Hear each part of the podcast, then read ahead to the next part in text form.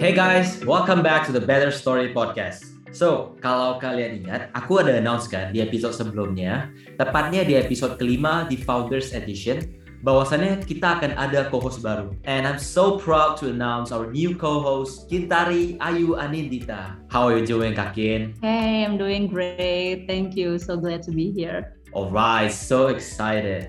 Jadi mulai dari sekarang, seminggu sekali Kak Kin akan ada di podcast ini untuk menatar bawah sadar kalian. Either solo atau interviewing someone, who knows. So, Kak Kin, the stage is yours. Thank you, Brilliant. Hi everyone, kenalin saya Qintari Aninditha. Saya adalah seorang Certified Clinical Hypnotherapist yang saat ini praktek di Medan. Dan di praktek saya menemukan ternyata delapan puluh persen masalah manusia itu datang dari pengalaman masa lalu yang mengkristal di jalur saraf. Kalau kamu melihat penelitian, enam puluh ribu sampai tujuh puluh ribu pikiran yang manusia pikirkan sehari-hari, delapan puluh persen hingga sembilan puluh persen diantaranya adalah pikiran yang sama yang kita pikirkan sehari sebelumnya, sebulan sebelumnya, setahun sebelumnya, dan hingga beberapa tahun kebelakang kehidupan kita. Yang artinya, sampai usia tiga puluh lima tahun, mayoritas manusia hidup sebagai program bawah sadar yang otomatis.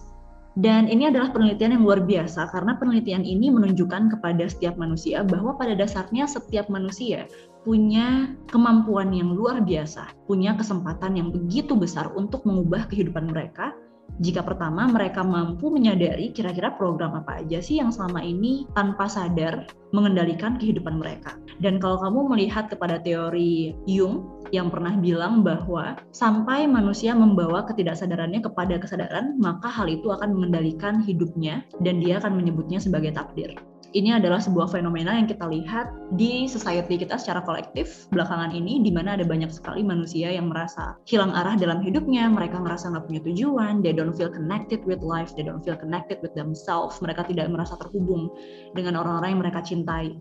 Dan ini menjadi jawaban kenapa ada orang-orang yang bisa mentransformasi kehidupan mereka seperti menjentikan jari.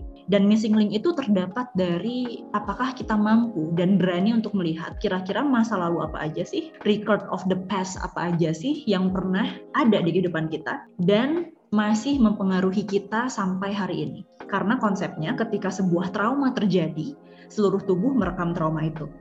Jadi ingat bahwa trauma, luka batin, kesusahan hati yang pernah kita rasakan itu tidak akan tersimpan di dada atau di batin, tidak tersimpan di kepala, tapi tersimpan dan terekam di seluruh jalur saraf dari ujung kepala hingga ke ujung kaki. Itu kenapa ada banyak sekali manusia yang berusia dewasa tapi sebenarnya mereka masih melihat dunia dari perspektif anak umur tujuh tahun, anak umur tiga tahun. Atau anak umur tiga belas tahun ketika trauma itu terjadi dalam hidup mereka. Dan di podcast ini kita akan membahas dari A sampai Z tentang apa itu pikiran bawah sadar, bagaimana kita bisa menavigasinya, dan seperti apa langkah-langkah yang bisa kita ambil yang secara nyata akan membantu kita untuk mentransformasi semua luka batin ini menjadi pembelajaran yang membawa kita kepada masa depan yang lebih cerah yang ingin kita singgahi. Maka selamat menikmati podcast ini, selamat menikmati perjalanan satu arah ini, dan sampai jumpa di episode berikutnya. See you guys.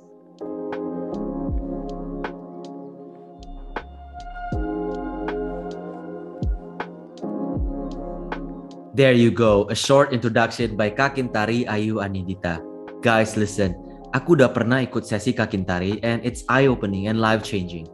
So please follow our podcast and stay tuned in another episode hosted by Kak Qintari di edisi Menatar Bawah Sadar. Let her guide you. It will be worth it.